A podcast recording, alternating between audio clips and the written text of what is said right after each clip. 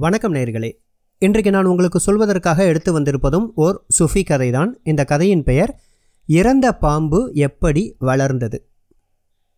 சுஃபி ஞானி அவர் தங்கியிருந்த ஊரில் அந்த ஊரை சேர்ந்த ஒரு விவசாயி ஒருவன் தன் வீட்டிற்கு பின்னால் தோட்டத்தில் சுமார் இரண்டடி நீளமுள்ள ஒரு பாம்பை அடித்து கொன்றான்.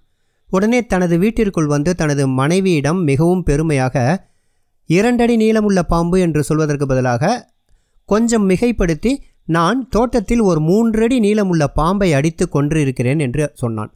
அதை கேட்டு அதிசயித்து போன மனைவி பக்கத்து வீட்டு பெண்மணியிடம் எனது கணவர் ஐந்தடி நீள பாம்பை தனி ஒருவராகவே அடித்து கொன்றிருக்கிறார் தெரியுமா?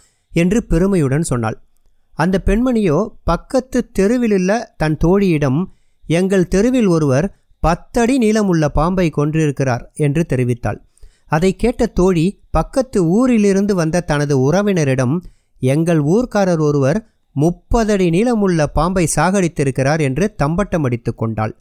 இதையெல்லாம் கவனித்து கொண்டிருந்த சுஃபி ஞானி மிகைப்படுத்துவதால் கற்பனை திறன் வேண்டுமானால் வளருமே தவிர உண்மை இருக்குமிடம் தெரியாமல் காணாமல் போய்விடும் என்று ஊர் மக்களுக்கு அறிவுறுத்த விரும்பினார். ஆகவே அனைவரையும் அழைத்து அந்த விவசாயியும் அழைத்து நீ அடித்தது இரண்டடி நீளமுள்ள பாம்பு. ஆனால் அதை உன் மனைவியிடம் மூன்றடி என்று சொன்னது இன்று முப்பது அடியாக மாறியிருக்கிறது என்று சொன்னார். எல்லாம் கேட்டுக்கொண்ட விவசாயி தான் முப்பது அடி பாம்பை கொன்றேன் என்ற பெருமையை அவர் முன்னால் விட்டு கொடுக்க மனமில்லாமல் எனது வீரம் பற்றி புதிதாய் வந்திருக்கும் இந்த சுஃபிஞானிக்கு என்ன தெரியும்? என்று அலட்சியமாக கேட்டான். உடனே ஞானி விவசாயியின் ஐந்து வயது மகனை அழைத்தார்.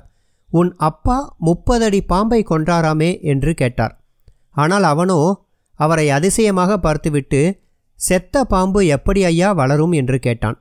அதை கேட்டு பெரிதாக சிரித்தார் ஞானி. தந்தையார் பாம்பை கொன்றதாக சொன்னவுடனேயே அவன் ஓடிப்போய் பார்த்திருக்கிறான். அது வெறும் இரண்டடி பாம்புதான் என்று அவனுக்கு தெரிந்திருக்கிறது. இந்த பையனைப் போலவே எல்லோரும் உண்மையை ஆராய்ந்து பார்த்திருந்தால் வீண் வதந்தியை பரப்ப நேர்ந்திருக்காதல்லவா என்று அவர் ஊர் மக்களை பார்த்து கேட்க ஊர் மக்கள் அனைவரும் வெட்கி தலை குனிந்தனர். நன்றி.